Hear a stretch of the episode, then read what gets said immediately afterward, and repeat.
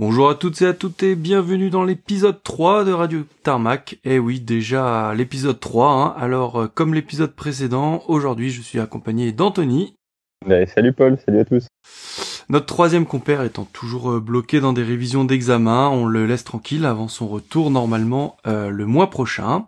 Alors aujourd'hui au programme une grosse interview de François, un commentateur de meeting aérien. Ouais, ça, on a décidé de prolonger un petit peu le thème du mois dernier en nous intéressant à un des acteurs essentiels des spectacles aériens, donc qui est le, commentateur. Mais bien sûr, hein, avant ça, euh, vous retrouverez nos rubriques habituelles que sont euh, les news, les nouvelles livrées, les visiteurs exceptionnels de ce mois de février. Et comme d'habitude, on finira par nos coups de cœur et nos coups de gueule car ce mois-ci, je l'avoue, je suis un peu chagriné. Ouais, et puis on vous rappelle, hein, si vous souhaitez voir les photos en lien avec l'épisode d'aujourd'hui, vous pouvez nous rejoindre sur Instagram, à Radio Tarmac ou sur Facebook. Et si vous souhaitez nous joindre, vous pouvez nous envoyer un mail à radiotarmac.gmail.com ou sur Twitter. Allez, c'est parti, Radio Tarmac épisode 3, on y va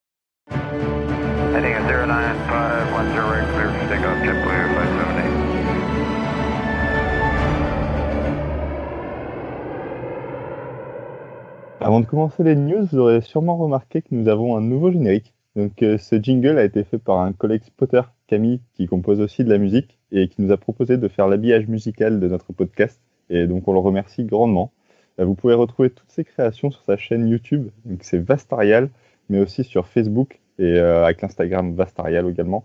il fait aussi des lives sur Twitch sous le nom Vastarial FM. Nous allons continuer de travailler avec lui pour essayer d'améliorer nos jingles et euh, toutes les transitions également au cours des prochains épisodes. Je tiens aussi à rajouter que vous êtes toujours plus nombreux à nous écouter avec euh, pas loin de 300 écoutes cumulées euh, sur toutes les plateformes de podcast depuis le mois de janvier. Donc merci à vous, ça nous motive à fond pour continuer et pour vous proposer toujours plus de contenu. Oui, carrément, merci à tous. Et bon, du coup, après cette petite digression, bah, on attaque avec les news du mois de février et on commence avec une très bonne initiative. Exactement, Anto, car euh, nous avons, je pense, une première en France, et elle nous vient de l'aéroport de Nevers, euh, puisque la plateforme a créé des emplacements photos dans leur grillage. C'est-à-dire que des cadres ont été aménagés pour permettre aux spotters de faire des photos à travers le grillage, donc sans être gênés par celui-ci. Alors on connaît ce genre d'installation à Zurich qui les a beaucoup démocratisés, mais de voir un aéroport français faire de même, euh, c'est vraiment une excellente nouvelle. Ouais, hein, je pense, je pense même que c'est une première, Paul. Euh, d'ailleurs, dans les commentaires Facebook de la publication, l'aéroport de Bourges s'est dit intéressé par ce genre de dispositif. Donc, qui sait, hein, peut-être que ça va lancer une vague d'installation pour Spotter dans, tous les aéroports français. Exactement. Alors bon, c'est sûr, c'est Nevers, hein, c'est pas une grosse grosse plateforme, il n'y a pas une activité de, de folie, mais dans tous les cas, l'initiative est excellente et on tenait à le souligner, tout comme les nombreuses personnes qui ont félicité l'aéroport sur les réseaux sociaux. Donc, juste une chose à dire, Nevers, merci de penser à nous. On continue car après La Rochelle l'année dernière, les Américains débarqueront à Dunkerque dans le cadre de l'opération Mousquetaire. Une nouvelle brigade d'hélicoptères américains va transiter par le port français du Nord en mars dans le cadre des rotations habituelles des brigades projetées en Europe. Cette brigade va relever la 101e Airborne Division Combat Aviation Brigade qui avait transité elle par La Rochelle en juillet 2020. Cette fois, il s'agit de la Demon Brigade, la brigade d'hélicoptères de la 1st Infantry Division, qui arrive avec pas moins de 80 hélicoptères. Le bateau devrait atteindre Dunkerque à la mi-mars, puis les machines vont rejoindre l'aéroport de Calais avant de partir en Allemagne. Les hélicoptères seront ensuite répartis sur différents sites en Allemagne, en Lettonie, en Roumanie et en Pologne. La brigade d'hélicoptères devrait être composée de 50 UH-60 Blackhawk, 10 CH-47 Chinook et 20 AH-64 Apache et les premiers soldats US qui vont réceptionner les hélicoptères et le matériel de la brigade sont déjà arrivés à Calais. Ils devraient y séjourner au moins 4 semaines. Ouais, pour ceux qui se demanderaient pourquoi les Américains envoient autant de matériel en Europe, eh ben, c'est des déploiements qui, font dans le cadre de, qui se font pardon, de l'opération Atlantic Resolve, qui est une opération de soutien aux troupes de l'OTAN en Europe. C'est ça. Et en plus, lors de la précédente opération à La Rochelle, les photos étaient possibles et sans restriction, donc si vous êtes de coin, vous pouvez tenter votre chance en espérant que ce soit toujours le cas. Je continue avec la CMA CGM et Air Belgium qui se lancent dans le cargo avec l'acquisition de 4 A330-200F ex Qatar Airways. Les appareils seront basés à Liège et les opérations débuteront avec deux avions dès le 8 mars prochain avec des vols sur Chicago. Le premier des A330 est l'ex Qatar Airways A7 AFI et a déjà été rematriculé en OOCMA. Il porte toujours la livrée Qatar, il y a juste les titres qui ont été effacés. Les autres avions devraient être les A7 AFG, AFH et AFJ. On peut déjà se dire que le deuxième avion sera probablement rématriculé OOCGM mais euh, pour l'instant, on n'a pas vu encore euh, de photos. C'est clair que pour les IMAT, ils ont fait fort. Bon, c'est pas très original, mais bon, au moins, au moins c'est direct à qui ça appartient. Ouais, du coup, euh, c'est Qatar Airways hein, qui s'est séparé de toute sa flotte d'A330-200 freighter, bien sûr, pour ne garder que ses 777 freighter et ses 747-8. C'est d'ailleurs un ex-avion Qatar aussi, que le gouvernement hongrois a acheté et confié à Wizz Air pour l'exploitation. Exactement. Alors à l'origine, la CMA-CGM devait entrer au capital d'Air Caraïbes et de French Bee, mais le groupe euh, maritime y a renoncé finalement. Elle préfère se lancer dans le fret aérien avec l'aide de Air Belgium. Ouais, du coup, bah écoute, moi je vais continuer avec euh, une bonne nouvelle. Donc c'est une compagnie qui est en cours de création. C'est en Espagne, ça se passe en Espagne et c'est Canarian Airways. Donc le Covid n'a pas l'air de calmer les ardeurs des, entrepreneurs là-bas, avec euh, l'annonce de cette nouvelle compagnie, qui devrait s'envoler d'ici juin. Bon, on vous en parle déjà car ils viennent de signer la location de leur premier et pour l'instant unique avion, qui sera un A319. La compagnie est détenue par une co-entreprise du secteur touristique des îles Canaries et a du coup la vocation à servir les marchés du Royaume-Uni et d'Espagne, principalement au départ de, Tenerife Sud. Les premières destinations annoncées ce sera Barcelone, Madrid, Vigo, Cardiff et Glasgow. Et euh, on a la même chose en Croatie avec ETF euh, e Airways qui est en cours de création. Euh, là encore, ils viennent de signer la location de leur premier avion chez AirCap, donc pour un Boeing 737-800. L'avion doit être livré en mars et la compagnie devrait effectuer ses premiers vols en avril, si tout se passe bien. Bon, c'est bien, ça va nous faire de nouvelles décos pour le mois de mars. Ah voilà, exactement, exactement. On en aura, de, on en aura beaucoup pour la, la rubrique. Donc euh, la compagnie devrait se focaliser sur le marché du vol charter et de la location d'avions en ACMI, ACMI, ce qui veut dire euh, Aircraft Crew Maintenance and Insurance. Euh, en gros, une location clé en main pour certaines compagnies qui sont en manque de capacité. Et les vols devraient se faire au départ des principales stations balnéaires croates comme Dubrovnik, Pula, Split et Zadar vers la France, l'Allemagne et le Royaume-Uni. Donc voilà, là on a parlé des bonnes nouvelles, maintenant on va passer aux mauvaises. Donc évidemment ce mois-ci la, grosse mauvaise nouvelle c'était la faillite d'Air Namibia. Donc ça fait mal au cœur, c'est une compagnie qui datait de 1946 et qui employait un peu plus de 600 personnes dans le pays. Elle a initialement opéré sous le nom de Southwest Air Transport jusqu'en 1978 où euh, elle est rebaptisée Namib Air avant de prendre finalement le nom d'Air Namibia en 1990. Donc la compagnie nationale, elle a été déclarée en faillite le 10 février 2021 par le gouvernement namibien et elle a cessé ses vols dès le lendemain. Euh, de toute façon, à cause du Covid, elle n'opérait déjà plus que des vols domestiques avec ses 4 Embraer 135, ses 4 A319 et ses 2 A330 étant cloués au sol à cause des restrictions de voyage et du manque de clients. Euh, Air Namibia était aussi victime depuis plusieurs années de sérieux soucis financiers qui ont été aggravés par la fermeture des frontières aériennes à cause du Covid-19 bien sûr, et euh, le gouvernement namibien avait pourtant versé pas moins de 554 millions de dollars sur les dix dernières années pour soutenir la compagnie. Et euh, donc en vain. Et euh, Paul, est-ce que tu as, eu l'occasion de les voir, toi? Non, non, moi j'ai jamais vu ces, les avions de Air Namibia. Ouais, c'est dommage parce que c'était une compagnie africaine et qu'il y en a pas beaucoup qui volent, donc ouais, vraiment déçu. Ouais, c'est ça, il y, en a de moins en moins qui viennent en Europe et bon, il faut dire que c'était assez compliqué pour les voir, eux leurs A330 posaient uniquement à Francfort et à Munich en Europe. Et euh, en plus, ils posaient très tôt le matin et leur retour euh, vers Windhoek, donc la capitale, se faisait souvent de nuit, enfin toujours de nuit quasiment. Moi, j'avais pu les voir deux jours à Francfort. Ils avaient eu un beau retard d'une petite heure et ça m'avait permis de les voir. on continue avec les mauvaises nouvelles. Donc, c'est Bombardier euh, qui a annoncé en milieu de mois mettre fin au programme qui lui a valu tout son succès et sa notoriété. Donc, c'est le programme Learjet. La production de ce best-seller, elle aura presque duré 60 ans donc, avec environ 3000 Learjet produits au total.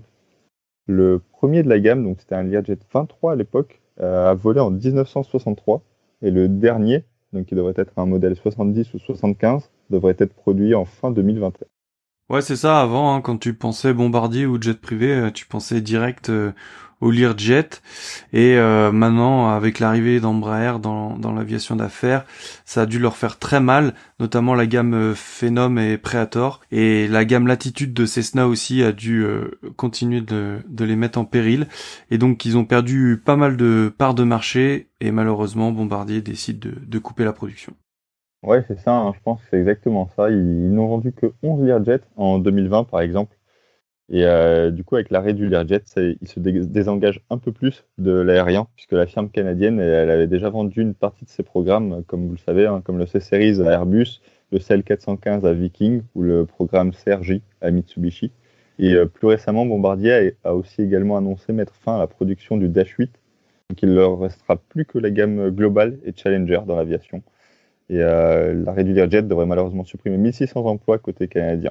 Allez, pour se redonner le sourire, on va maintenant parler d'une bonne nouvelle. Donc, euh, une association qui a récupéré un nouvel avion, c'est les ailes anciennes de Toulouse, qui avait annoncé début novembre qu'elle s'était vue attribuer un nouvel avion par l'armée de l'air, qui est un Alpha Jet. Donc, cet Alpha Jet, eux, a une carrière tranquille dans l'armée de l'air qui s'est terminée à l'école de chasse de Tours en 2012 sous le code 314-LV. Depuis, l'appareil se trouvait à Châteaudun. Fin janvier et début février, il a donc été démonté puis transporté par camion vers Toulouse, donc après une levée de fonds faite par l'association pour couvrir les coûts de transport qui sont probablement astronomiques.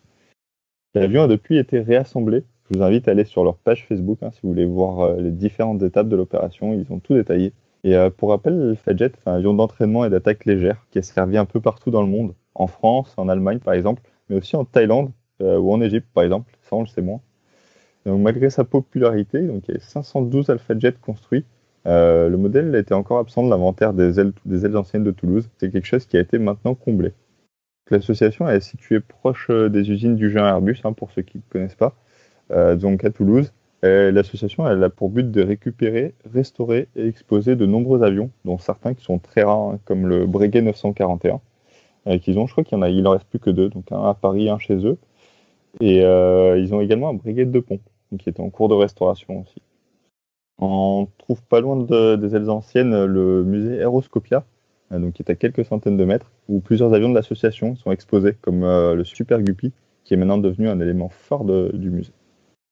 Donc on repasse euh, maintenant vers des news un peu plus tournées vers le spotting avec la prochaine édition de l'exercice Atlantique Trident qui devrait se tenir en France. Donc le mois dernier, on vous a parlé des dates de meeting à ne pas rater, donc on vous conseille de rajouter aussi au calendrier les deux semaines du 17 au 28 mai. Donc moi je l'ai déjà fait. Hein. Euh, il y a l'exercice Atlantique Trident qui devrait se tenir à Mont-de-Marsan, donc c'est le prochain grand exercice de l'armée de l'air.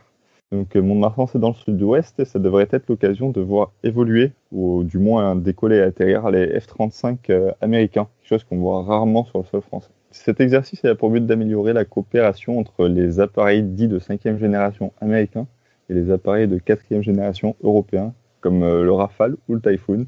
les F-35 britanniques devraient également être présents il se pourrait, alors là par contre je dis bien pourrait, que quelques F-22 soient également de la partie, selon certains sites spécialisés, mais là c'est beaucoup plus compliqué à savoir si c'est vrai ou pas.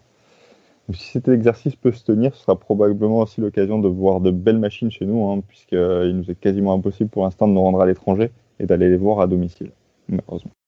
Ouais, c'est ça une bonne occasion, mais pas sûr qu'un spotter day soit organisé. En plus, Mont-de-Marsan, c'est pas la base la plus facile à spotter. En plus, si les Américains viennent, j'ai peur que les contrôles soient euh, encore plus renforcés. On va croiser les doigts pour qu'un événement s'organise, mais restrictions Covid plus organisation américaine, à mon avis, ça va pas le faire. Du coup, comme on parle des exercices, bah, je vais enchaîner sur un petit point des meetings aériens de la saison hein, qu'on avait évoqué euh, dans l'épisode précédent, l'épisode 2. Alors on va commencer par les mauvaises nouvelles, car malheureusement il y en a. Début du mois, on a appris l'annulation du meeting anglais de Yeovilton, qui devait se tenir du 10 euh, au 11 juillet, évidemment à cause du Covid. Mais ça, c'était avant de recevoir le coup de massue avec l'annulation du Royal International Air Tattoo.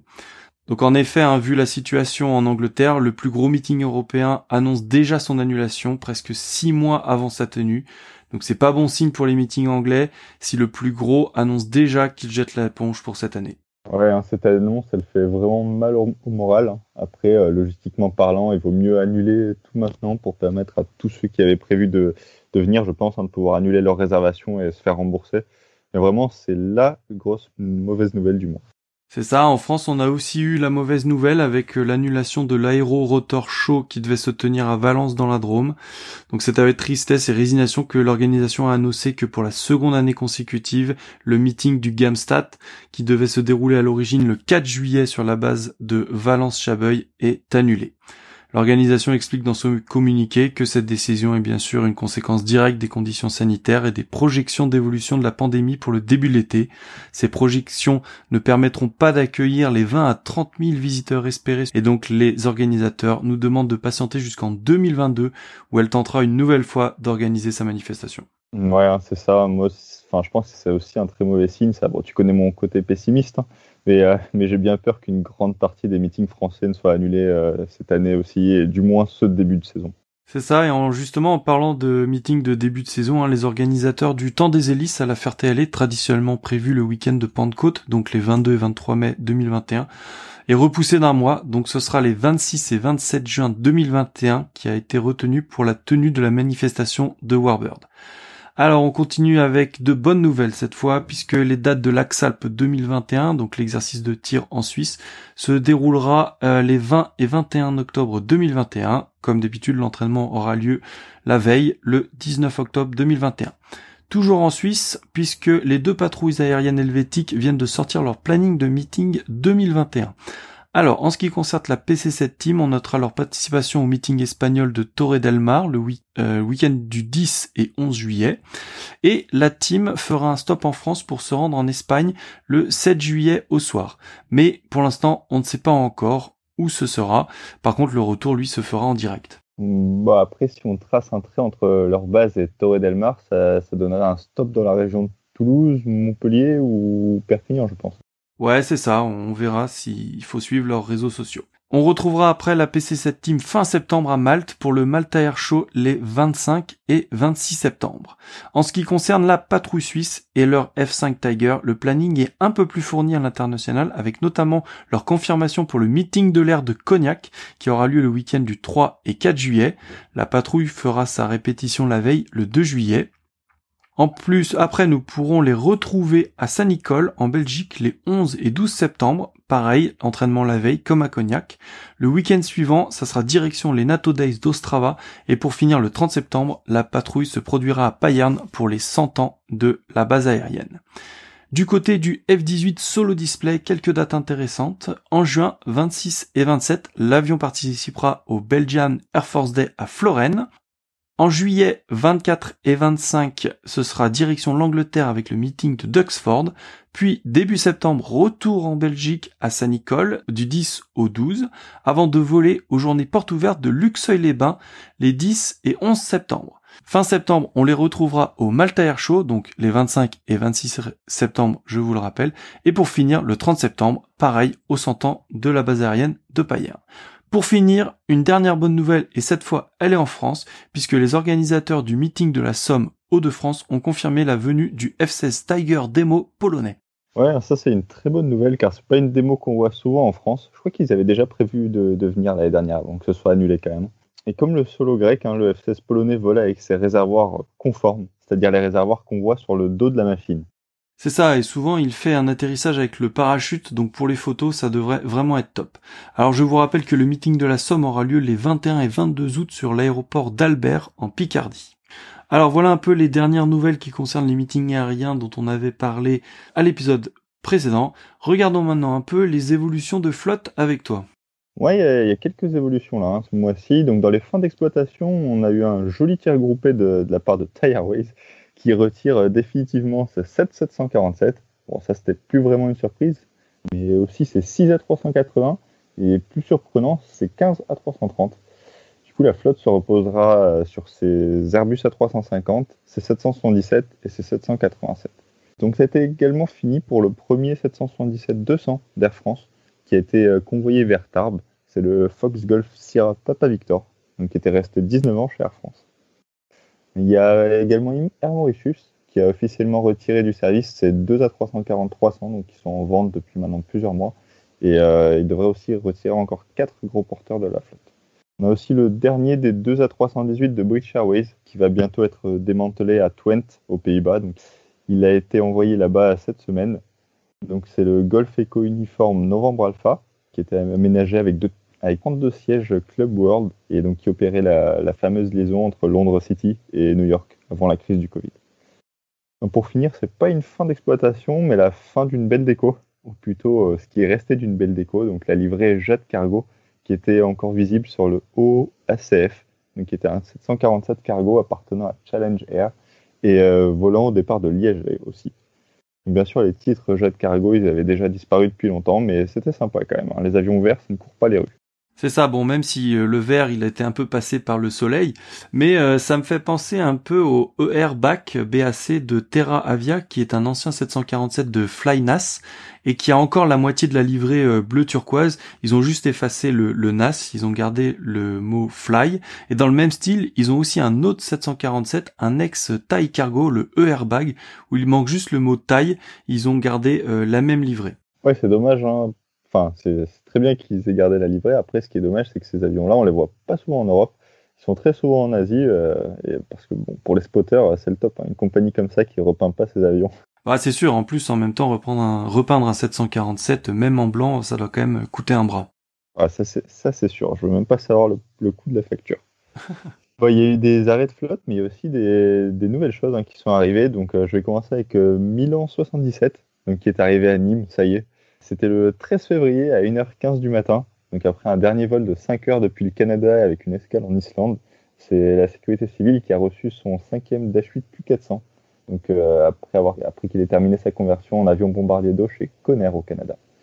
merci au compte Instagram Dash 8 Q400 Sécurité Civile pour les vidéos et les photos. Ils étaient présents à l'arrivée et il fallait avoir du courage. Hein.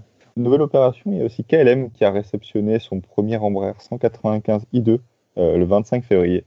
Euh, s'il est matriculé PHNXA, et il sera exploité par KLM City Hopper, qui en a 25 en commande sans compter les options. Ok, bien écoute, euh, merci Anto. Alors, euh, comme d'habitude, hein, on aurait pu vous parler plein de choses, comme de l'Allemagne hein, qui va redonner du, du, potentiel à ses tornados pour les maintenir en service jusqu'en 2030. La Direction Générale de l'Armement hein, qui a commandé 4 TBM 940 qui seront livrés à partir de l'été 2021. Le Air Force qui a réduit le nombre de meetings de la F-35 Demo Team à cause des récents problèmes moteurs apparus sur les appareils. Et le Brésil qui a annoncé acquérir deux A330 pour l'armée, probablement pour la flotte présidentielle. Voilà, on va passer maintenant tout de suite aux nouvelles livrées.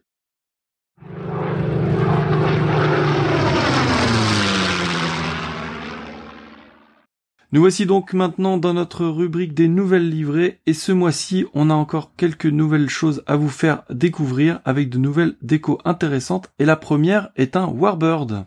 Ouais, euh, en plus, un Warbird qui change de livret, ça, c'est pas courant. Et en plus, il est basé en France. Et le euh, changement est pour le coup radical. Il s'agit d'un avion incontournable du circuit des meetings français, donc vous l'avez forcément vu. C'est le mythique euh, AD4N Skyrider, donc immatriculé Foxtrot Alpha Zulu Hotel Kilo. Alors, au début du mois, il y a eu un petit teaser hein, sur la page Facebook du propriétaire. On voyait l'avion en chantier de peinture. Et donc l'avion est passé du traditionnel gris du schéma français en fait à un deux tons euh, camouflage vert et sable du First Special Operations Squadron, donc le First SOS américain qui opéra durant la guerre du Vietnam. C'est ça, hein, le First SOS qui était une unité dite Sandy, c'est-à-dire une unité d'appui-feu pendant les récupérations d'équipage éjectés, donc il protégeait entre autres les pilotes au sol en attendant les hélicos de secours. Le Skyraider était très apprécié pour son playtime, hein, c'est-à-dire le temps qu'il pouvait rester sur zone. Sa plage de vitesse était bien adaptée au close air support, donc à l'appui rapproché des troupes au sol, ainsi que sa résistance au tir d'armes légères et sa charge utile. Et donc si vous regardez les photos de la nouvelle déco du FAZHK, on voit à l'avant de l'avion le nom de baptême Sandy. Oui, j'ai vu ça. Personnellement, j'aime beaucoup cette déco. Hein. Même si, euh, au fond de moi, euh, je suis un peu triste quand même de voir la déco française remplacée par une déco américaine, hein, ça c'est sûr. Mais c'est peut-être une façon de rendre à César ce qui était à César, hein, puisque cet avion a été construit aux États-Unis en 1953 avant de servir pardon, dans les forces françaises euh, du début des années 60 jusqu'au début des années 70. Ensuite, il a été cédé à l'armée du Gabon. Donc il a volé que très peu là-bas et revient en France en 1992 il connaît différents propriétaires et commence ensuite à être mis en valeur dans le circuit des meetings aériens. Et il est à ce jour piloté par Christophe Brunelière de l'association Vega qui l'exploite. Si vous voulez l'admirer, bah, sachez que cet avion est basé à Avignon, où il est rentré le 16 février. Il y a eu quelques vidéos, donc j'espère qu'on pourra l'admirer dans un meeting en 2021. En autre déco spéciale ce mois-ci, donc on traverse l'Atlantique maintenant pour voir nos auditeurs canadiens, puisque Air Canada a décidé de peindre son nouvel A220, donc le Charlie Golf Novembre Bravo Novembre, aux couleurs de l'ancienne compagnie TransCanada Airlines. Ce sera donc une nouvelle livrée rétro Air Canada. Alors c'est pas le premier avion hein, de la compagnie à porter cette livrée rétro, puisque l'A319 CFZ-UH portait déjà la livrée TransCanada, mais il a été retiré du service en janvier dernier. Ouais, c'est bien que les compagnies fassent perdurer la tradition des livrets rétro, car ça apporte de la variété, et puis ça montre aussi que les compagnies euh, traversent les âges et apportent euh, de l'importance à leur histoire. Bon, c'est un peu dommage que Air France n'ait plus la sienne depuis plusieurs années, mais bon, allez Air France, hein, une petite livrée sur un des nouveaux 350, ça, ça serait sympa. Ah, j'aimerais bien, ça, ça j'aimerais bien, comme, comme beaucoup de monde, je pense, mais malheureusement, Air France n'a pas trop la culture des livrets spéciales, donc je pense pas que ça se fera, malheureusement. Bah, Lufthansa l'a fait sur un 747. Allez, Air France, ils vont bien réussir à nous le faire quand même. Ah, ça serait au top. En tout cas, il y en a un qui n'a pas hésité, c'est Calita. Enfin, la compagnie Calita qui a une nouvelle déco spéciale Covid, malheureusement, qui vient de sortir sur un de leurs 747, sur le novembre 744 Charlie Kilo exactement. Je crois que c'est la première livrée spéciale pour cette compagnie et elle s'inscrit un peu dans la lignée de, de ce qu'a fait Cargolux et Garuda. Donc euh, l'avion arbore maintenant un masque bleu sur le nez pour montrer le soutien de la compagnie américaine à la lutte contre l'épidémie de Covid-19. La peinture elle a été réalisée lors d'une maintenance à Oscoda aux États-Unis. Et euh, comme la compagnie dessert fréquemment des aéroports européens ou français même, je pense qu'on pourra facilement le, voir. Donc voilà, encore une fois, pas grand chose à dire. Hein. Le Covid ne nous aide pas. Hein. Je pense que les compagnies euh, aériennes préfèrent aussi euh, dépenser un minimum d'argent et donc les nouvelles livrées, ce n'est pas la priorité. On va donc enchaîner avec notre rubrique des visiteurs exotiques qui est beaucoup plus fournie ce mois-ci.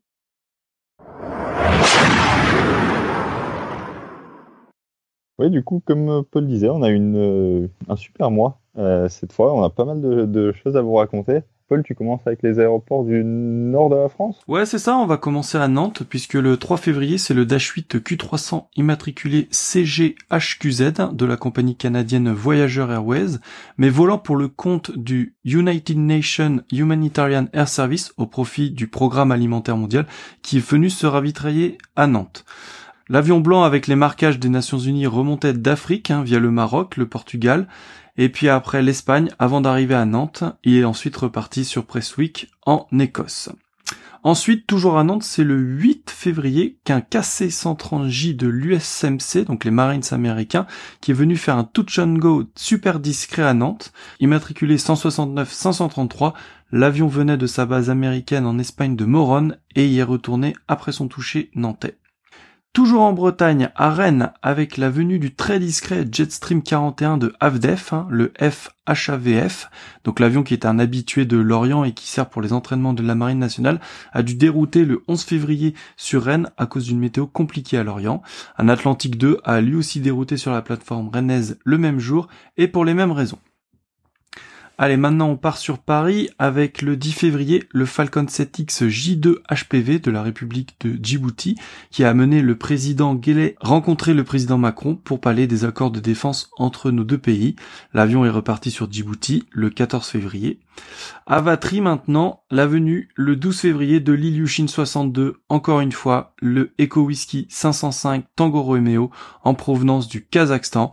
Il est reparti le même jour pour Belgrade. Ouais, il nous nargue, hein, il nous nargue cet Ilyushin 62 de plus en plus et il nous file encore entre les doigts. C'est ça, j'espère qu'on va réussir à le voir parce que c'est vraiment une super machine. Allez à Genève maintenant avec le 6 février la venue du 737 5A DMG de la compagnie libyenne Bourak Air. Bon alors je ne connaissais pas cette compagnie hein, personnellement. Je connaissais pas non plus. Hein. Ouais, faut dire que nos connaissances sur les compagnies libyennes n'est pas top top. Alors ce qui est assez marrant c'est que le 6 février c'est le jour où le ciel était orange à cause du sable du Sahara. Donc est-ce que c'est une coïncidence? On ne sait pas. Bref, l'avion était déjà venu la semaine précédente hein, pour amener une délégation libyenne à l'ONU et il est donc revenu chercher ses passagers pour les emmener à Tripoli. Le même jour, un avion qui est venu de beaucoup plus loin puisque c'est l'Embraer 135 FAH 001 de la force aérienne du Honduras qui est venu se poser à Genève.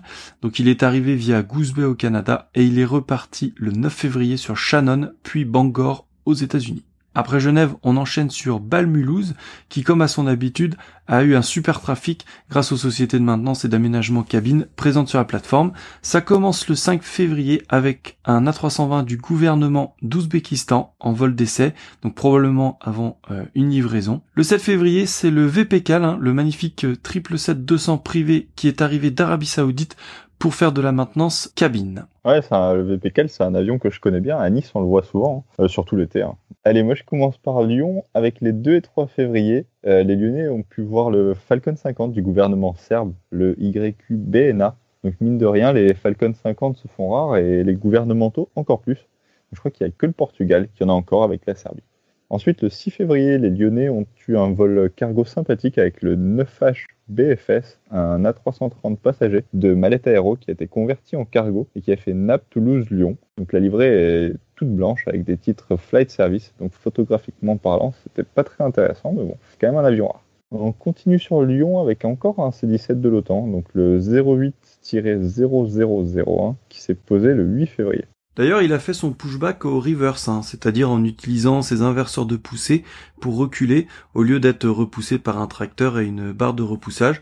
Donc les moteurs hein, sont prévus pour faire ce genre de manœuvre, ce qui permet notamment aux avions militaires d'être autonomes en toutes circonstances et euh, sur tout type de terrain.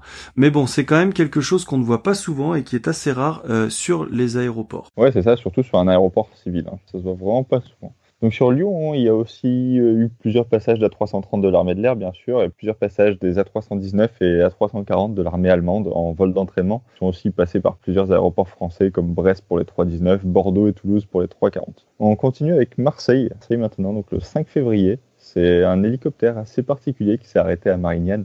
C'est un MD-902, un Enhanced Explorer, euh, immatriculé Helix HSR, donc de Luxembourg RSQ qui a fait un fuel stop durant son vol entre l'île de Lampedusa en Italie et sa base du Luxembourg. En effet, la machine est basée donc sur la fameuse île italienne et euh, elle participe à la mission Frontex qui aide les États membres de l'Union européenne et de l'espace Schengen à sécuriser leurs frontières extérieures. L'hélicoptère remontait au Luxembourg probablement pour effectuer de la maintenance. D'ailleurs, hein, le MD 902, hein, qui est une version améliorée du MD 900 Explorer, est un hélicoptère un peu particulier car il n'a pas de rotor de queue. Il utilise la technologie dite NOTAR, donc No Tail Rotor, qui consiste grosso modo à éjecter de l'air à travers une buse orientable en bout de queue pour compenser euh, l'effet du rotor principal. Ouais, c'est un hélico que nos amis belges connaissent bien, hein, puisque c'est celui de la police fédérale sont là-bas. C'est un hélico que j'avais vu, c'est quand même assez particulier à voir.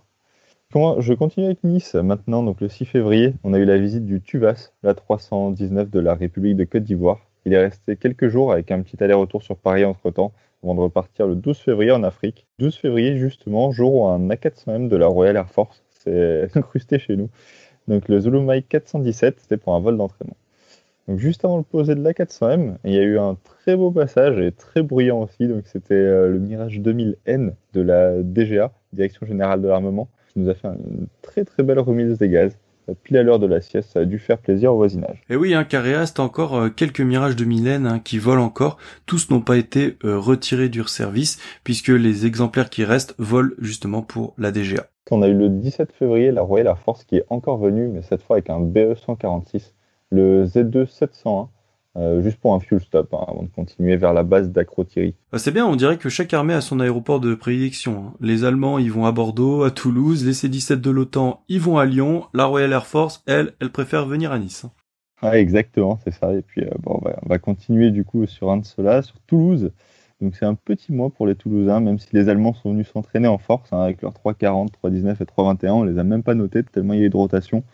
Euh, on aura aussi pu noter un 777-300 de British Airways, donc depuis Londres. L'immatriculation, c'était le Golf Sierra Tango Bravo Juliette.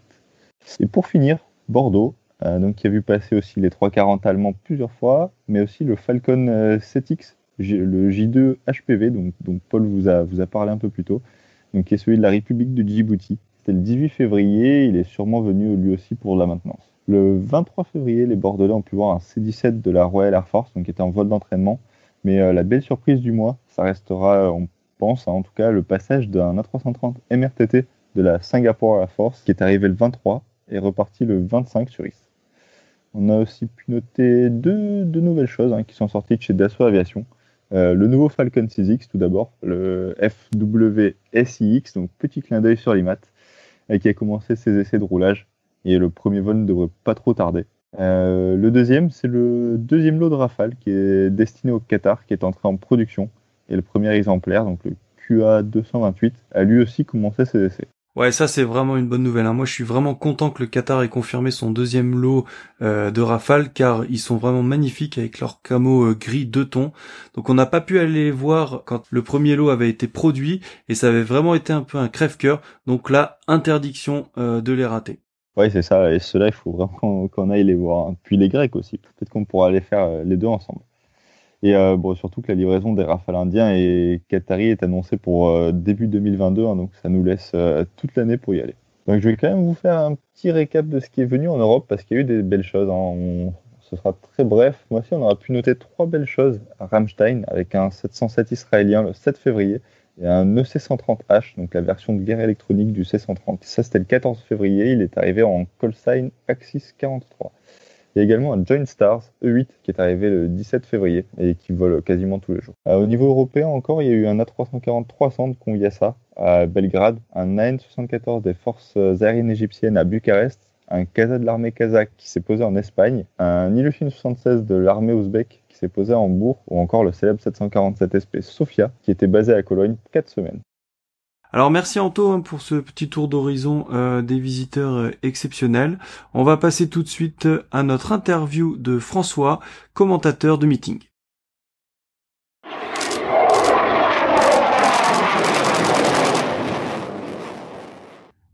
Alors tout de suite on continue cet épisode avec notre dossier et aujourd'hui nous allons faire donc une interview, une interview de François. Alors bonjour François. Salut Paul, salut Anto. Et salut. Et donc euh, François est donc commentateur de meeting, donc ça reprend un peu ce qu'on disait euh, le mois précédent sur le planning des meetings. Et donc aujourd'hui on va profiter euh, de François et de son expérience pour savoir un peu bah, comment on commente un meeting, comment il fait pour se préparer. Et donc bah, la première question François c'est surtout bah, comment tu es arrivé à commenter des meetings? c'est quelque chose qui s'est fait de façon tout à fait progressive. Moi j'ai commencé avec des expositions sur des simulateurs de vol on faisait des stands sur des meetings aériens et sur des expositions ou dans des musées. Et puis de fil en aiguille, en fait, je me suis retrouvé à prendre le micro et on m'a proposé de monter en gamme au fil du temps. Et c'est ainsi que depuis quelques années, j'ai commencé à intervenir en qualité de, speaker sur les meetings aériens, du coup à grande échelle avec de l'aviation réelle. Ouais, donc, euh, toi, tu es, un passionné depuis la première heure, en fait, c'est bien ça? Oui, oui, tout à fait. Euh, passionné euh, comme euh, beaucoup de personnes depuis l'enfance de l'aviation. La vie a suivi son cours et les différentes expériences m'ont amené à ça. Mais sinon, oui, vraiment passionné depuis tout petit. J'ai eu l'occasion de passer le BIA quand j'étais au collège. Et puis après, la, vie a fait son cours, comme j'ai dit. Mais du coup, quand tu t'es arrivé à commenter des meetings, tu connaissais, tu t'avais une culture générale très généraliste ou t'étais assez pointu ou quand t'as fait pour te mettre à niveau pour commenter un meeting et être intéressant pour tout le monde? Alors, il y a deux aspects. Évidemment, j'avais une petite culture euh, que je considère comme un terreau fertile pour faire ce que je fais aujourd'hui. Après, au-delà de cette culture, il, fallait analyser comment divulguer des messages et comment intéresser les gens. Et ça, pour ce faire, eh ben, euh, on utilise euh, certaines méthodes. Mais ce qui est sûr, c'est que la culture initiale que j'avais, elle m'a servi non pas à avoir des réponses immédiates, mais à, à essayer de comprendre où aller chercher les réponses à mes questions. C'est-à-dire que lorsque je prends un thème ou un sujet, je vais me dire, que voudrait entendre le spectateur, que voudrait euh, le pilote, de quelle façon il voudrait qu'on parle de lui, etc., etc. Et donc c'est ça vraiment euh, le questionnement que je fais. Qui voudrait entendre quoi? Et ensuite je vais chercher les différentes euh, les différentes informations, ce que j'appelle du sourcing. Donc ça, ça va être en parlant avec des gens, en allant sur des aéroclubs, en allant voler sur les machines, en discutant vraiment avec les gens. Après, on, on a la chance aujourd'hui d'avoir une superbe base de données sur Internet. Il y a des tas de choses, des tas de forums. D'ailleurs, vous, en tant que spotter, je pense que vous êtes très bien placé pour le savoir. Ouais, c'est bon. Donc c'est un petit peu toutes ces choses-là que j'utilise euh, au-delà de, des connaissances pures, on va dire. Mais euh, du coup, ça veut dire qu'en amont, tu as déjà le programme du meeting pour pouvoir le, le, le préparer. Du coup, tu, tu as le programme à peu près combien de temps en avance? Moi, ce que je demande aux organisateurs quand je travaille avec eux, c'est avoir le programme au moins trois mois en avance, quand c'est possible. Évidemment, trois mois en avance, on n'a pas les détails du programme. Il y a certains avions, certains partenaires qui seront présents ou pas, et ça, ça va se décider malheureusement parfois un peu tard. Donc on, on, planifie la version haute et au final on peut faire la version basse. Mais en gros, moi je demande à avoir euh, la trame plus ou moins du plateau trois mois avant. Et à partir de ça, euh, je vais vérifier le plateau, identifier les aéronefs, identifier les équipages, les thématiques dont je peux parler en fonction de ces deux choses, les partenaires du meeting et l'objectif de créer un storytelling global pour que tout simplement euh, le spectateur y trouve son compte et, et écoute une histoire pendant plusieurs heures. D'accord. Et euh, du coup, je, je, me posais une question. Est-ce que tu as un contact avec les pilotes aussi euh, avant, avant le meeting, justement, qui vont te donner. Oui, c'est primordial. Ouais, ils, vont, ils, te donnent toutes les, toutes les manœuvres, tout ça, et comme ça, tu peux, tu peux commenter, t'es pas pris au dépourvu, c'est ça? Alors, plus ou moins, oui. Ce que je fais, c'est que j'ai forcément contact avec les pilotes dont je vais commenter les avions et la démonstration. En général, j'essaie de les appeler, pareil, hein, dans cette temporalité, entre trois mois et le meeting. J'essaie de les appeler, de converser avec eux, d'humain à humain, pour voir, bah, toi, voilà, je sais pas, Gérard, comment t'en es arrivé à piloter un Stearman? Pourquoi t'as voulu voler sur Stearman? Ça te fait quoi de voler dans cet avion, etc., etc. Vraiment comprendre ce que lui voit et ressent de sa place, que ce soit le soir quand il va faire de la mécanique sur son appareil, que ce soit euh, dix minutes avant pendant la prévol, que ce soit pendant la démonstration. Je veux savoir un maximum de choses, m'acculturer, m'immerger dans cet univers qu'est le sien, et puis, euh, l'espace de 8 minutes, je vais m'approprier son monde et raconter sa vie. Et ça marche aussi avec les étrangers, du coup? Alors, question à 1000 euros, très compliqué, euh, parce que les présences des étrangers sur les meetings, très souvent, c'est quelque chose sur lequel on n'a pas de confirmation en amont. Et en plus de ça, derrière, pour aller chercher les noms des équipages, c'est très, c'est très compliqué, sauf pour euh, des, on va dire des ténors, hein, par exemple les pilotes Red Bull que tout le monde connaît, euh, qui pilotaient des Warbirds à l'époque eux, on peut facilement les trouver, leur poser des questions, mais après, au-delà de ça, pour des étrangers, très souvent les étrangers, c'est en plus de ça des militaires, donc euh, ça complexifie les choses. Mais du coup, les militaires, euh, euh, je sais pas, par exemple, prenons les Polonais ou les Turcs qui viendraient à un meeting que tu commentes, c'est toi qui vas commenter le, la démonstration de l'étranger, ou alors ils viennent avec leurs propres commentateurs, par exemple? Il y a différents cas. J'ai eu le cas à Valence où, bah d'ailleurs, tu étais à Valence, Paul. C'est ça, j'étais à Valence. Valence en 2018, on a eu les deux cas. On a eu euh, le BO 105, qui est pourtant un hélico Red Bull euh, étranger, que lui j'ai commenté, et on a eu une patrouille étrangère, que là du coup je n'ai pas commenté parce que eux avaient un communicant. Donc ça dépend, c'est au bon vouloir euh, à la fois des équipages et des organisateurs, puisque les, équipages s'ils viennent là, c'est aussi pour se montrer, et s'ils ont des éléments de communication à faire passer, ben, il est légitime qu'ils puissent le faire eux-mêmes s'ils en émettent le souhait. Donc du coup, par exemple, si on considère que le solo belge venait à un meeting, là, c'est quoi la probabilité qu'il vienne avec son speaker? Alors ça m'est arrivé, ça m'est arrivé de travailler avec lui. Et ce qu'on avait fait tout simplement, c'est avant la démonstration, on avait fait un question-réponse. Et puis ensuite, je l'avais lancé comme ça, tout simplement. Et lui était avec un, un speaker sur place. Ah oui, d'accord. Donc en fait, euh, je le, on a commencé à parler. J'ai fait le, la transmission de parole en l'introduisant, je lui ai posé quelques questions, et ensuite il est parti, il a introduit son aéronef, et après de toute façon, vu que c'est un chasseur, un chasseur fait énormément de bruit, donc il faut arriver à venir parler sur les phases où euh, le bruit est moins présent sur place.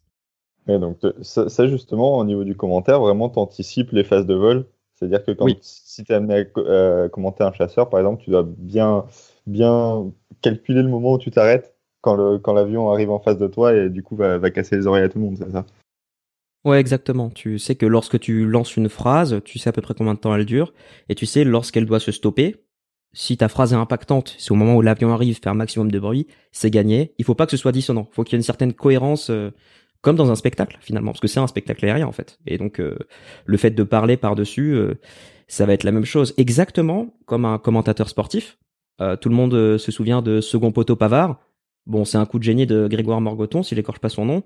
Ah ben tout simplement, lui, qu'est-ce qu'il a fait? Il a vu une action, il a accompagné l'action avec sa voix, et la magie a pris, ça a fonctionné. Eh ben c'est exactement la même chose. Du coup, tu tu t'entraînes euh, à regarder par exemple euh, la démo. On va on va rester sur je sais pas par exemple la démo du Belge. Euh, du coup, tu regardes des vidéos YouTube pour savoir un peu quelles sont ces phases de vol, pour euh, te dire ok là j'ai plus de temps pour dire plus de choses, ou euh, là il faut que je fasse une phrase très courte, ou alors tu vas entre guillemets, tu sais ce que tu dois dire, tu vas au feeling, et puis en fonction, quand tu regardes l'évolution de la de la manœuvre, bah tu cales ton texte. Il y a deux cas. Euh, dans les présentateurs, il y a des présentateurs qui sont professionnels, qui font ça euh, de manière quasi quotidienne, et des présentateurs qui ne le sont pas. Dans les présentateurs qui ne le sont pas, il y a du coup euh, quasiment que des civils ou que des civils. Et ce qui se passe, c'est que ces personnes ne vont pas faire exactement le même vol sur deux meetings d'affilée. Ah oui, d'accord. Donc, euh, donc ça, si tu veux, dans ce cas-là, moi je sais que j'ai une somme d'informations que je vais faire passer, et puis ensuite je m'adapte et je connais à peu près son style de pilotage, et puis je connais l'avion, donc je sais lorsqu'il est en éloignement, lorsqu'il est en train de revenir, et puis euh, selon la trajectoire qu'il a, on peut anticiper la figure qu'il va faire. Si l'avion euh, se présente à 150 nœuds, ben tu sais qu'il va pas partir en boucle et qu'il vient pour un passage lent. Ça aussi, tu le vois aussi au comportement de l'avion. Après, donc ça, c'est le cas où les démonstrations ne sont pas, euh, on va dire, euh, coordonnées à 100% en avance. Il y a une liste de figures, on ne sait pas exactement dans quel sens ils vont les faire. Après, toutes les démonstrations militaires sont vraiment calibrées en avance, à la seconde près. Et eux, pour le coup, bah, ça me concerne pas parce que c'est des démonstrations militaires, donc c'est directement les militaires qui prennent la main. Exactement. On parlait du solo belge, c'est exactement le cas. Moi, mon travail avec lui, bah, ça va être simplement de l'introduire. Et puis ensuite, ce travail d'accompagnement dans la démonstration sera fait par son speaker.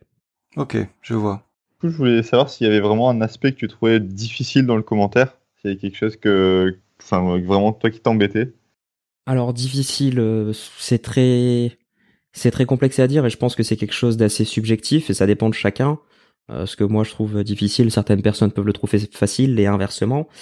Mais à mon sens, la chose la plus importante, c'est vraiment l'empathie. J'en parlais juste avant, se mettre à la place du spectateur, se mettre à la place du pilote et créer un lien entre ben, le spectateur, l'avion et le pilote cette empathie-là, elle est très compliquée et il y a un aspect euh, feeling à l'instant T. Au-delà de ce feeling, il y a quand même beaucoup de préparation en amont. Je parlais de préparer le contenu. Il faut savoir que pour parler une heure, il faut entre 4 et 6 heures de préparation. Donc, euh, naturellement, euh, il faut toujours préparer le pire. À la fin d'un commentaire, si je me dis que je n'ai pas assez parlé et que j'ai encore des éléments à faire passer, c'est que c'est bien. C'est que j'ai pas trop parlé. Tu vois, tu vois ce que je veux dire? D'accord, ouais, bien sûr, il faut prévoir plus pour, euh, pour au pire faire, un petit peu moins. Non, c'est d'accord, donc c'est vraiment un gros travail de préparation. Ça, c'est un, un, aspect que moi je connaissais pas. Je pensais pas que tu, tu préparais au moins 6 heures, 6 euh, heures une, une démonstration. Et, et, tu répètes chez toi ou alors tu te fais juste des notes et puis tu sais que tu dois dire ces choses-là et puis après euh, l'expérience fait que tu peux y aller tranquillement? Les deux, mon très cher Paul. Euh, ce que je fais, c'est que je je prends des notes, je fais des fiches euh, et je fais très peu de lecture. Ces fiches, je les organise et pour leur donner vie, je m'entraîne devant le miroir pendant longtemps. Ouais. Et puis je m'entraîne et puis là, euh, je peux très bien aussi m'entraîner avec un micro pour voir si jamais je veux parler un peu plus fort, un peu plus doucement, casser le rythme, baisser le rythme. C'est vraiment euh, c'est de l'entraînement. Donc les deux parce que à la fois je fais des fiches et c'est pas forcément rédigé à 100%. Et en même temps, pour donner vie à ces fiches, je suis obligé de m'entraîner chez moi pour leur donner vie de différentes façons. Et du coup, après, comment euh, comment tu tiens le rythme du, du meeting? Parce qu'un meeting, ça commence souvent vers 10 heures le matin, ça finit vers 16, 17 heures, donc ça te fait quasiment 7 heures à parler euh, non-stop si t'es tout seul. Et euh, du coup, comment t'arrives à, à gérer à gérer ce rythme? Euh, beaucoup d'eau, beaucoup de café, je dirais. Euh, non, évidemment, l'hydratation, euh, c'est indispensable. En gros, euh, je pense que je consomme à peu près un litre à l'heure, ce qui est normal, hein, parce que entre deux prises de parole, je vais forcément boire un verre d'eau pour avoir la bouche humide, pour ne pas bloquer sur mes mots. Au-delà de ça, ça permet aussi d'être hydraté, ça permet de rester bien éveillé, bien conscient. Il y a l'aspect gestion du stress. Après, euh, faut être bien clair sur une chose, hein, sur un meeting aérien, la star, euh, c'est l'avion, c'est pas le speaker. Le speaker est là pour sublimer la démonstration. Et sur une démonstration, si je parle la moitié du temps, c'est le bout du monde. Si je parle plus que ça, les gens ne vont pas apprécier. Par exemple, vous, vous êtes spotter, vous venez sur les meetings aériens, les avions, vous les connaissez déjà. Ce qui va vous intéresser, ça va être plus de voir les avions, de sentir l'odeur euh, du carburant et d'entendre les bruits. C'est basé sur les sensations. Donc il faut qu'il y en ait aussi un petit peu pour vous. Nous, on aime bien aussi quand on annonce le planning. Hein. Ça, c'est toujours un truc qu'on aime bien. Alors, euh, à une direction des vols près, ça passe. Et à la minute près, sinon ça marche pas. Euh, du, coup, est-ce que toi, tu fais des meetings longs euh, sur, sur deux jours ou plus? Ça, ça m'est arrivé. Et du coup, est-ce que tu fais les mêmes commentaires les deux jours ou est-ce que tu as des variantes? Alors, j'ai des variantes. Je capitalise beaucoup d'un jour sur l'autre. Si des choses ne marchent pas le jour 1, Le jour J plus 1, peut-être qu'elles marcheront ou peut-être qu'elles marcheront pas. Donc dans le doute, je vais faire attention. Après, au-delà de ça, j'essaie quand même euh, de modifier un petit peu les choses parce que les spectateurs, euh, il y a une partie de spectateurs qui sont présents les deux jours, qui font le déplacement de loin, une partie de spectateurs qui sont présents qu'un seul jour. Donc il faut qu'il y en ait un petit peu pour les deux et idéalement pas exactement le même commentaire. D'accord. Ok. Ouais, bon là de toute façon les, meetings cette année c'est euh, là ça commence un peu mal. On a vu qu'il y a de plus en plus d'annulations ah. à cause du Covid 19. Est-ce que, enfin toi, comment tu vois les années à venir avec, euh, avec le Covid? Est-ce que, est-ce que tu as des perspectives pour la saison 2021, par exemple, ou, pas du tout? Alors euh, la réponse du rêveur serait de dire que tout va se passer pour le mieux dans le meilleur du monde. La réponse de l'homme pragmatique dira que pour l'instant, pour l'année 2021, c'est extrêmement compliqué. Euh, on a vu qu'il y a nos camarades britanniques qui ont annulé le RIAT hier. Récent. pourtant, on connaît très bien la fiabilité de leur équipe, on connaît très bien leur résilience, j'ai envie de dire. Et eux, ils annulent à, six mois. Donc euh, ça, je vous avoue que c'est un très mauvais présage pour la saison 2021. Après, à côté de ça, l'année dernière, on a vu qu'il y a quand même des événements qui sont passés entre les gouttes. Euh, je pense euh, notamment à, Poitiers, à l'Alpe d'Huez, bon, qui s'est annulé à cause météo, ou encore à, Agde. Donc, j'ai bon espoir que certains organisateurs arrivent à, aboutir. Je pense qu'il va, il en va un petit peu de la survie de l'aviation de collection, parce qu'il y a beaucoup d'avions qui ne sortent que pour les meetings c'est assez inquiétant euh, que ce soit pour la filière même du meeting aérien ou plus globalement pour l'aviation de collection en France. Donc ça me fait ça me fait très peur à côté de ça. Comme je te dis, je suis pas Madame Irma. On va dire que l'horizon n'est pas tellement clair à l'instant T. Ouais, c'est ça, parce que mine de rien, il y a quand même une économie qui dépend de, de ces meetings. Hein. Il y a des, des, sociétés qui sont là chaque week-end sur des meetings différents, des sociétés d'organisation, euh, tout ce qui s'occupe de la, de la nourriture, tout ça, et puis les avions, bien sûr. Donc euh, moi j'ai peur que ça fasse un peu mal au, patrimoine aéronautique français euh, cette, cette histoire de Covid. Surtout deux ans de suite quoi, parce que autant bon l'année dernière. Ouais voilà, surtout deux ans de suite. Ouais l'année dernière on a eu la l'année blanche. là tout le monde avait espoir de se dire bon 2021 ça va aller. Voilà là on est au mois de février, on a pas mal de meetings qui commencent doucement à jeter l'éponge et on les comprend, hein, on les blâme pas, mais c'est vrai que comme tu dis ça, ça fait assez peur. Et il y a beaucoup de beaucoup de collectionneurs ouais qui vivent euh, à travers les, les meetings et qui ont qui, qui, ça leur permet de leur payer leur maintenance et leurs visites, leurs heures de vol, etc. Donc là ouais, je pense que ça risque d'être euh, d'être assez compliqué si ça se se débloque pas euh, rapidement. Et du coup par exemple pour rebondir, pourrait-on faire je sais pas un, meeting virtuel? Qu'est-ce que c'est-à-dire d'avoir les avions qui volent sans public mais retranscrits par exemple sur internet avec un, commentateur? Alors, euh, le sujet du meeting virtuel, on l'a vu l'année dernière, c'est pas un sujet très simple à traiter. Je pense que c'est quelque chose de faisable, mais il faut trouver tout un plan marketing qui accompagne la chose pour créer de la génération de valeur et de la génération de revenus via l'activité de streaming. Donc ça, je laisse les plus marketeux d'entre vous brainstormer sur le sujet, mais à mon sens, oui, techniquement c'est faisable. Maintenant, comment viabiliser ces choses-là? Comment générer une chaîne de valeur qui fera que, in fine, on arrive à avoir de l'argent pour financer les aéronefs qu'on a engagés? Oui, c'est sûr. Moi, je vois pas trop ça viable, mais, mais c'est vrai que. après, moi, pour moi, c'est, enfin, tu vas à un meeting, c'est quand même pour, euh, pour vibrer, tu vois, pour sentir le bruit, pour sentir les, les, les vibrations dans, ton corps, enfin, sur les avions de chasse, en tout cas. Et puis pour faire des photos. Enfin, c'est quelque chose qui va, ouais, et puis pour faire des photos aussi, bon, prendre ton écran en photo, ça va deux minutes, du coup, euh, du coup, enfin, pour moi, c'est enfin, c'est pas une situation d'avenir. Après, par contre, ce qui, ce qui peut marcher, c'est les. Euh, je sais pas si, si, vous avez vu ça aux États-Unis. Ils ont fait un genre de drive-in air show euh, avec, euh, enfin, en fait, où tu, tu, payais ta place pour ta voiture. Tu avais un petit espace qui t'était alloué autour de ta voiture, donc tu pouvais venir avec 4-5 personnes et tu avais, disons, un mètre carré pour sortir autour de ta voiture. Et ça, je pense que c'est vraiment pas mal avec la voiture, bien sûr, qui rentre dans la base. Donc ça, c'est vraiment pas mal, se mettre, se mettre pas loin de la ligne de, de présentation. Moi, je trouve que c'est une bonne idée, peut-être à développer. Bien sûr, ça, ça, limite un peu le nombre, le nombre de spectateurs, mais bon, pourquoi. Bah oui, complètement, ça limite le nombre de spectateurs. En plus de ça, ils ont quelque chose aux États-Unis qu'on n'a pas forcément en France, c'est que sur beaucoup de terrains, après je te dis ça, je ne suis jamais allé, mais on a l'impression qu'il y a quand même de la place. En France, on n'a pas forcément cet avantage-là, et la question des parkings sur les meetings aériens, dans le modèle actuel, c'est-à-dire pas en, pas drive-in, c'était déjà très compliqué pour les organisateurs.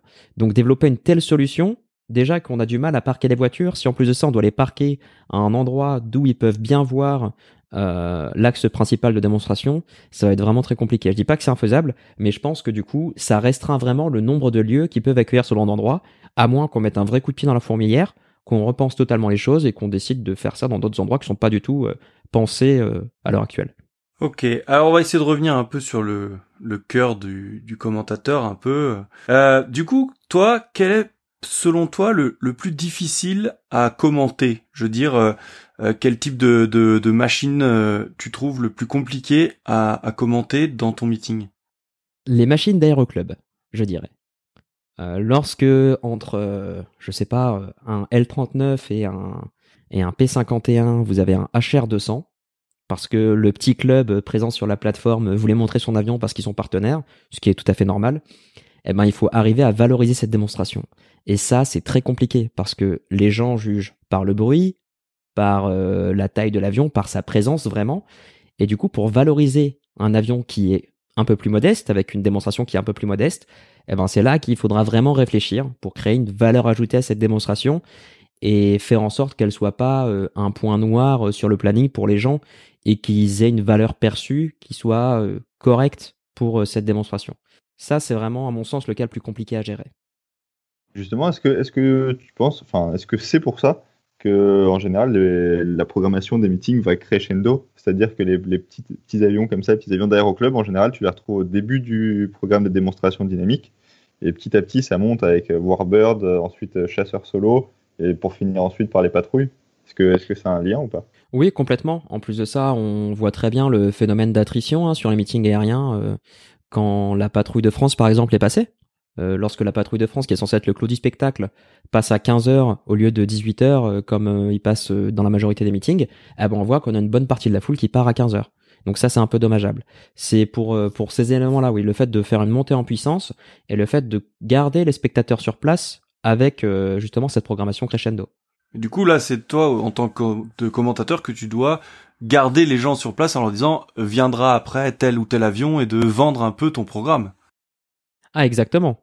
Exactement. Il faut faire un petit peu de teasing euh, et les annonces de programme, puisque bah, sur les meetings aériens, c'est clair que la question vous avez pas le programme, elle revient toutes les 10 minutes. je pense que c'est pareil de votre côté, hein, mais euh, la question, vous n'avez pas le programme, elle revient toutes les 10 minutes. Euh, euh, donc ça, oui, évidemment, c'est primordial de, de, parler de ça aux gens, de leur dire les démonstrations qui vont arriver. On peut très bien faire un lien, ça c'est un luxe, faire un lien, utiliser une parenthèse de 35 secondes pour souffler un peu dans mon commentaire en disant bah justement cet avion qu'on a vu là, on verra l'avion qu'on utilise aujourd'hui, je sais pas, celui-ci celui-ci, c'est un avion école de 1972. Et eh ben, celui-ci, c'est un Alpha Jet. On le verra après. C'est l'avion école qu'on utilise aujourd'hui. Donc, ça peut avoir aussi une certaine importance. Et du coup, à contrario, qu'est-ce que tu préfères du coup commenter dans, dans le meeting? Alors, entre les patrouilles, les warbirds, les chasseurs, je, je sais pas. Euh, justement, c'est la pluralité qui fait la, qui fait la richesse et, et, cette richesse, c'est ce qui, c'est ce qui me rend, euh, c'est ce qui m'épanouit, on va dire, dans ce que je fais. Donc, euh, je n'ai pas de préférence, mais c'est c'est une approche très différente pour chacun. Les démonstrations en patrouille, ça va être de l'explosivité. Euh, les démonstrations de chasseurs, ça va être compliqué parce qu'il faudra placer sa voix avec celle du chasseur. Démonstration de Warbird, ce sera basé sur eh ben qui vient faire la démonstration, quel pilote, le Warbird appartient à quelle association, dans quel contexte historique on peut le retrouver, est-ce que la France l'a déjà eu. C'est vraiment du coup on va explorer différents aspects euh, de la démonstration comme on a des angles différents, je trouve que justement ce qui est très riche, c'est de, c'est de faire les, tout type de démonstrations, toucher à un maximum de démonstrations différentes, parce que en fait, on va s'apercevoir que ce qu'on utilise pour le chasseur, on peut très bien utiliser pour la patrouille et inversement. Donc euh, tout ça pour dire que j'ai pas de préférence. Oui, parce qu'en fait, du coup, tu dois aussi, c'est là où on en revient un peu à la à la préparation de la chose. C'est parce qu'il faut pas que tu répètes des choses sur les deux avions. Il faut que tu complètes euh, l'un avec l'autre et, ainsi de suite, en fait. Donc, du coup, as, on en revient au gros travail de, préparation. Oui, exactement. Euh, tout à l'heure, je disais euh, cohérence globale du storytelling. C'est exactement ça. On va pas s'amuser à parler dix fois de la bataille du Pacifique dans un après-midi, sinon les gens ils vont rentrer chez eux, ils vont avoir la tête qui va exploser. C'est une cohérence. Ouais, exactement. Et toi justement, est-ce que, enfin, quand il y a une démo, est-ce que t'arrives à profiter, entre guillemets, ou est-ce que tu es, vraiment concentré sur ton, sur ton commentaire? Et Du coup, ça, ça te gâche pas un peu le plaisir? Alors, ça me gâche pas le plaisir, mais euh, je profite pas non plus à 100% de la démonstration. parce que il faut quand même avoir un œil euh, sur beaucoup de choses, à la fois sur la régie, à la fois sur son texte, à la fois sur l'avion, à la fois sur la réaction que peuvent avoir les gens. On a la chance de, c'est pas comme de la radio ou de la télé, c'est du direct. Donc on voit la réaction des gens de manière directe et on peut voir si ça accroche ou pas de manière directe. Ça aussi, je parlais d'empathie tout à l'heure, c'est une des valeurs euh, cardinales de ce qu'on fait. Ouais, puis il faut aussi que tu, tu gères le petit Kevin qui s'est perdu, quoi. Ah oui, complètement. Ça, c'est euh, les, les, petits inputs euh, comme ça supplémentaires, euh, les enfants perdus, les partenaires de dernière minute qui sont très fiers de, de, participer à l'organisation, donc ils viennent te filer leur brochure à 10 minutes de la prise de parole. Ça, ce sont des choses qui arrivent, oui. Donc ouais, quand il y a une division d'attention qui est nécessaire et donc forcément, on peut pas se consacrer à 100% sur la démo. Mais à côté de ça, c'est pas pour autant que qu'on l'apprécie pas, parce que le moment où on va l'apprécier, ça va être lors des répétitions. Moi, quand je travaille avec des meetings, j'essaie d'arriver euh, en amont, j'assiste à toutes les répétitions, et puis là, du coup, je vois si ce que j'avais anticipé se confirme ou pas. Je peux travailler mes textes, et là, en général, j'apprécie réellement la démonstration. En plus de ça, bah, ça aussi, un hein, spotter day où c'est très bien. L'ambiance à ce moment-là est absolument magique, je trouve. Et tu, du coup, tu répètes pendant les répétitions ou alors pour toi c'est vraiment juste du fignolage, tu prends les dernières infos qu'il te faut, tu fais des tests, mais tu répètes pas le meeting en soi? Non, tu, tu répètes pas le meeting en soi, ou du moins si t'en es à faire ça, c'est que tu es trop en retard. Ouais. Il faut s'acheter un maximum de sérénité parce que justement, on parlait des petits inputs supplémentaires. Il faut avoir des cases disponibles pour gérer ces choses-là, pour gérer l'imprévu. Et ça, c'est primordial également. Et t'as déjà fait des commentaires en duo ou t'as toujours fait du solo? Alors, j'ai fait beaucoup de duos. Et j'ai eu cette chance. Je trouve que c'est super riche, c'est super intéressant. On s'enrichit de nos différences et c'est absolument passionnant de justement voir ces différences et de les exploiter un maximum pour que ce soit euh, dynamique. Bah, du coup, tu parlais de, tu parlais de bons moments. Est-ce que, est-ce que tu as un, meilleur souvenir, un bon souvenir à, nous raconter? Enfin, un moment qui t'a vraiment marqué dans ta carrière? Alors, il y en a pas mal, mais euh, je pense surtout à une démonstration qui m'a vraiment marqué plus que les autres parce que c'est quelque chose que je n'avais jamais vu. C'est ce qui s'appelle Pterodactyl Flight. Je ne sais pas si vous connaissez. C'est ouais bah si vous les avez vus, c'est incroyable. C'est la reconstitution, les, trois ou quatre petits avions qui font une reconstitution de la Première Guerre mondiale, c'est ça? Exactement. C'est des répliques, euh, répliques Première Guerre mondiale. Donc il y a du Fokker, du SE5, du Sopwith, et euh, ils font un vrai. Euh, il y a l'esprit cirque aérien que je trouve formidable. Donc il y a une super mise en scène. Il y a des avions qui volent. En plus, c'est des répliques, donc ils volent pas très vite et ils volent assez proche. Ils sont dans un bloc qui est très serré il y a un spectacle au sol avec de la pyrotechnie, il y a un storytelling avec une super voix off au début. Donc pour nous speakers, c'est génial parce que cette démonstration, pour le coup, moi j'étais juste, euh, si tu me permets l'expression, le doigt de pied en éventail, et puis j'appréciais ce qui se passait parce que c'était vraiment formidable. Donc ça, c'est vraiment un, de mes meilleurs souvenirs sur meeting, c'était cette démonstration. Pourquoi meilleur souvenir? Parce que c'était totalement inattendu. Et du coup, euh, j'ai été totalement pris au dépourvu et c'était vraiment super sympa. Et puis en plus ça, les équipages sont adorables. C'est mon souvenir marquant. Ah nous, on les, avait vus en Slovaquie, je me souviens, et c'est vrai qu'ils volaient, euh, volaient bas et très serrés. Ouais, Vraiment très serré autour de l'aéroport, donc c'est vrai que enfin, je comprends ce que, ce que tu veux dire. C'est vraiment une, une, démo qui est captivante et t'as pas beaucoup de, de temps mort, on va dire. Et du coup, est-ce que toi, tu, François, tu fais des, des meetings en dehors de ceux que tu commentes, ou alors euh, tu en fais, euh, je veux dire, t'en fais tellement euh, en tant que commentateur que t'as pas le temps ou l'envie d'en faire en tant que spectateur? J'essaie d'en faire un maximum. Comme on le disait euh, au début de l'interview, je, suis avant tout passionné. Donc euh, là où il y a des avions, je serai euh, assez content. Donc quelle que soit la casquette avec laquelle je me rends sur une manifestation aérienne, je serai toujours content d'y aller. Donc la réponse est les deux. Je, à la fois j'en commente et à la fois j'y vais quand je peux. Et, et tu as des des contacts avec d'autres commentateurs de meeting parce que je pense que vous devez pas être 50 et du coup euh, vous vous connaissez bien, vous vous refilez des tuyaux, genre est-ce que sur une démonstration que t'as jamais commenté, tu connais quelqu'un qui l'a déjà faite, euh, tu vas pouvoir lui demander des choses ou alors c'est assez cloisonné? Euh, moi, je considère qu'il y a de la place pour tout le monde. Euh, comme je vous dis, hein, je suis quand même assez jeune. Il y a des gens qui sont installés là-dedans et qui sont des, des vraies légendes du commentaire. Hein. Je, pense notamment à Bernard Chabert ou à Pierre Buffet. Alors euh, oui, on est obligé d'avoir des contacts les uns avec les autres. Euh, et moi, j'ai déjà des commentateurs qui m'ont demandé de faire un meeting parce qu'ils pouvaient pas l'honorer, et moi inversement. Lorsque je peux pas honorer une date, je propose à, des confrères. Donc oui, moi j'essaie d'avoir un maximum de contacts avec les autres commentateurs. Je trouve ça super intéressant parce qu'on a des approches, comme je te dis, qui sont qui sont différentes. Et le fait d'avoir fait du duo, par défaut, ça, ça m'oblige à, avoir des, des, liens avec les autres commentateurs. Et puis lorsque, par exemple, il m'est arrivé d'aller sur des meetings pour aller juste commenter une démo spécifique, euh, ça m'est arrivé de faire ça avec la patrouille Reva une paire de fois. Eh ben là, forcément, je travaille avec l'autre commentateur, parce que l'autre commentateur fait tout le meeting. Moi, j'y vais juste pour la patrouille Reva. Je lui pique 35 minutes de temps de parole, en comptant l'introduction. Et, et, donc là-dessus, on travaille forcément ensemble. Donc la réponse est oui, à la fois on a des contacts et à la fois on travaille ensemble. Et par exemple, là, du coup, pour les Reva, c'est, enfin, il y a quelque chose de particulier? C'est vraiment parce que tu les connais bien, tu connais bien leurs démos, tout ça, ou c'est, euh, t'es leur commentateur officiel peut-être, ou il y a quelque chose, de, quelque chose d'autre? Je, je sais pas, j'ai une affection vraiment particulière pour la patrouille Reva. Pour cet euh, avion, c'est vrai euh, que l'avion est assez particulier quand même. Ah, l'avion est formidable. L'avion est vraiment formidable. La démonstration est incroyable. On voit que ben, c'est trois pilotes militaires qui la font, notamment les, les rassemblements verticaux, ce genre de choses qui sont des manœuvres qui sont typiquement euh, militaires. La démonstration est formidable. Après, comme je le dis, j'ai aussi une histoire euh, avec euh, avec les équipages de la Reva que je suis depuis plusieurs années, avec qui je suis devenu très copain. Donc naturellement, celle-ci a une saveur particulière. Au-delà de au-delà de la technicité de la démonstration et de l'aspect absolument surréaliste de l'avion, il y a il y a une affection particulière aussi. Je dirais qu'il sort de nulle part un peu cet avion. Ah ouais, complètement, complètement. Et puis c'est une la Reva, c'est une histoire qui roule hein, avec euh, avec Real qui fait tourner ça depuis euh, plusieurs dizaines d'années maintenant. Tu vois dans l'atelier à Colmar, il y a des pièces d'acroèse et de varièse de partout. Enfin c'est c'est lunaire comme truc. Mais ça aussi c'est génial. C'est des moments qui sont hors du temps. Ouais, du coup t'as as une vraie complicité avec ces équipages là, ce qui fait. Au maximum. D'accord. Quand la différence entre, pardon, je, je te coupe juste là-dessus, mais quand je disais tout à l'heure euh, parler aux équipages un maximum, quand tu commentes euh, quelqu'un que tu connais pas ou quand tu commentes un copain, la dimension elle est tout autre. Tu connais cette personne, donc tu sais comment il réagit, tu le vois en l'air. Et c'est comme si tu vantes les mérites d'un copain à un autre copain à toi. C'est quand même quelque chose de sympa, c'est que du positif. Donc ça aussi, ça rajoute encore une dimension supplémentaire.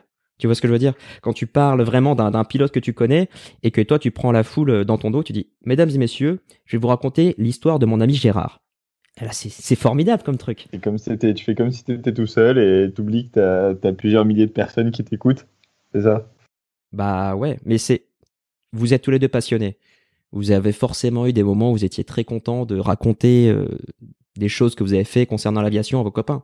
Bah là, c'est pareil, sauf qu'au lieu que ce soit trois copains sur un canapé, bah c'est dix mille copains sur un terrain d'aviation. c'est vraiment la même approche. Ouais, je vois. Et, euh, et du coup, les, les équipages. Euh, euh, à la fin, par exemple, le vendredi, parce que les répétitions sont souvent la veille du meeting, donc souvent les vendredis, tu, tu les côtoies, euh, je sais pas, le soir à l'hôtel, ou vous allez au restaurant ensemble, ou alors euh, chacun est un peu de son côté, et du coup c'est là que tu vas créer des liens? C'est au cas par cas, mais oui, on va dire que certains moments sont plus propices que d'autres pour la création de liens notamment ces moments-là, euh, les moments euh, après le meeting, avant le meeting, lors des soirées, où c'est super important d'aller parler aux gens. Si j'ai pas pu les avoir au téléphone pour préparer leurs commentaires, c'est à ce moment-là que je vais aller voir, leur dire ah excuse-moi j'ai pas réussi à t'avoir, est-ce qu'on peut discuter 10 minutes? Et puis là en général après tout se passe très bien. Mais comme je te dis, c'est que des passionnés qui parlent à des passionnés, et on a différents secteurs de métier. Moi mon travail c'est de commenter, c'est pas de piloter. Et je vais pas leur piquer leur place, mais à côté de ça, il faut que je sache des choses. Donc je vais aller un petit peu leur, un petit peu les embêter pour avoir des informations. Et souvent, bah, à force de les embêter, on devient copain. Tout simplement. et euh, du coup, on va on va finir notre interview euh, euh, avec un peu cette question. Mais toi, quel est le meeting que tu penses que t'aimerais faire, que ce soit en commentateur ou même en en juste passionné, un meeting dans le monde qui te qui te fait rêver? Ah, c'est compliqué ça comme question. Dans le monde? Ouais, c'est ça, le, le tatou, euh, des trucs. Euh. Non, non. Euh, alors évidemment, plus sérieusement, le riat, c'est quand même le riat a une symbolique très particulière. Alors je vais me concentrer vraiment sur ce qu'on voit en Europe parce que j'ai pas une vision assez pure de ce qui se passe aux États-Unis pour voir si j'aimerais bien y aller ou pas. Mais le, le riat, ouais, ce serait, ce serait quelque chose d'incroyable. Bon. Mais bon, pas cette année apparemment. Ouais. Ce sera pas 2021. Ouais, ce sera pas, ce sera pas l'édition 2021. Non. Pas de chance. Bon, eh bien, écoute, euh, on va on va s'arrêter là, François. Euh, merci beaucoup de ton temps, merci beaucoup d'avoir répondu à, notre invitation. Ah ben avec très grand plaisir et puis euh, à bientôt sur Radio Tarmac. bah, je te remercie. Merci beaucoup. Moi, je trouvais que c'était très instructif. Il y a plein de choses que je connaissais pas, plein d'aspects. Donc voilà, j'espère que, que nos, nos, auditeurs vont aussi en découvrir pas mal de choses. C'est vrai que nous, le, le commentateur, au final, on l'entend très peu parce que euh, en tant que spotter pur et dur, euh, on sait déjà ce qui va se passer, etc. Mais comme tu dis, c'est ça qui est intéressant, c'est que ouais, il faut s'adresser à tout le monde et que les spotters sur les meetings, ça, ça doit même pas être 20% des, des visiteurs. Donc c'est intéressant de voir un peu une vue d'ensemble de du, du commentateur, quoi. Ah bah écoutez, si ça a pu apporter euh, des éléments de réponse et d'éclaircissement sur euh, les obscures choses que nous faisons, c'est avec très grand plaisir. De toute façon, on fait tous euh, partie de la grande famille des passionnés d'aéronautique. Donc, on sera amené à se croiser à un Covid près. c'est ça. ouais, voilà. Merci. Merci François. à plus tard. Merci, Merci. monsieur. Au revoir.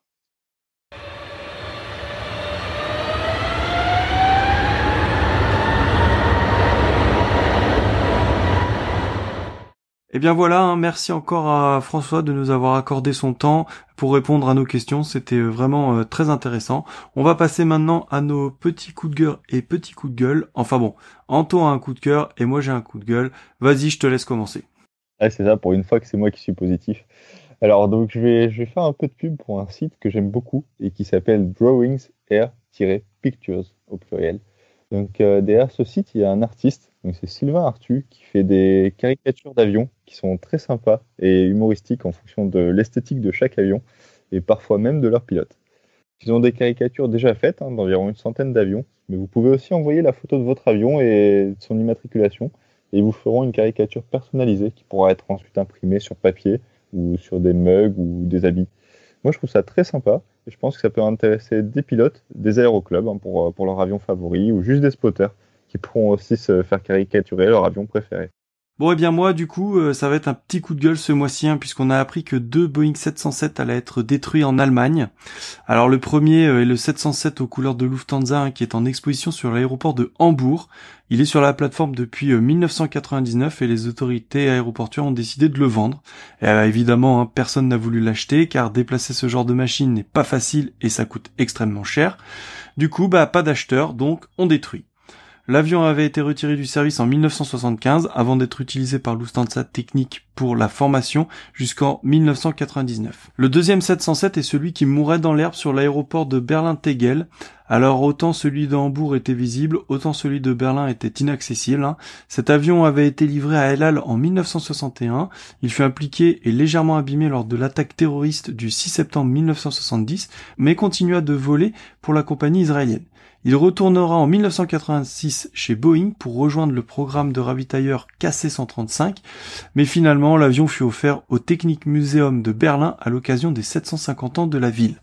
Il restera en exposition sur un rond-point jusqu'en 2000 où, faute d'entretien, il sera démonté et laissé à l'abandon dans un champ de l'aéroport servant aux exercices de la brigade de pompiers. Alors je suis déçu, je sais qu'on peut pas sauver tous les avions et que tous ne peuvent pas finir dans un musée, mais j'ai du mal à comprendre pourquoi on détruit toutes ces machines alors qu'elles sont dans des champs.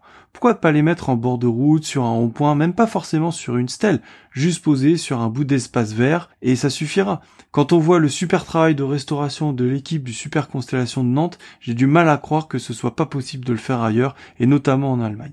Bref, c'est juste dommage de détruire par facilité des morceaux euh, de l'histoire d'aviation, et donc de détruire ces deux 707 qui auraient pu très bien continuer à nous régaler. Ouais, et puis je sais pas si tu as vu, hein, en ce moment, c'est un peu la, mode de détruire. Euh, donc le Super Guppy, dont on avait parlé un petit peu plus tôt là, dans, dans un épisode précédent, euh, a été détruit à Breathing-Thorpe. Donc euh, malheureusement, voilà, le, Super Guppy n'est plus. Par contre, il y a le cockpit qui a été sauvé, qui sera exposé. Et il y a aussi le un des Handley Page Victor, donc qui était en pot de fleurs devant, devant l'entrée d'une base en Angleterre, qui a aussi été scrappé, faute d'acheteurs là encore. Donc ouais, tout ça, c'est des choses qui nous font mal au cœur à nous. Ouais, c'est vraiment dommage, hein. surtout que il y avait moyen de faire vraiment des, choses sympas, mais bon, malheureusement, euh, les pressions économiques euh, et environnementales font que ces avions euh, doivent disparaître. Bon et bien voilà, merci encore de nous avoir écoutés pour ce troisième épisode de Radio Tarmac. Comme euh, d'habitude, vous pouvez nous retrouver sur Instagram, at Radio Tarmac, Twitter et Facebook. Et si vous voulez nous écrire, vous pouvez évidemment nous joindre sur notre adresse email radiotarmac at gmail.com. Ouais, hein, merci Paul. On essaie de s'améliorer petit à petit de podcast en podcast. Puis on a eu des, on a eu vraiment de bons retours. On a eu des aides aussi, hein, comme l'aide de Camille euh, pour le générique. C'est vraiment très sympa et merci à vous. C'est ça, merci à vous tous et puis bah écoutez, on se retrouve dans un mois. Allez, au revoir. Bye bye.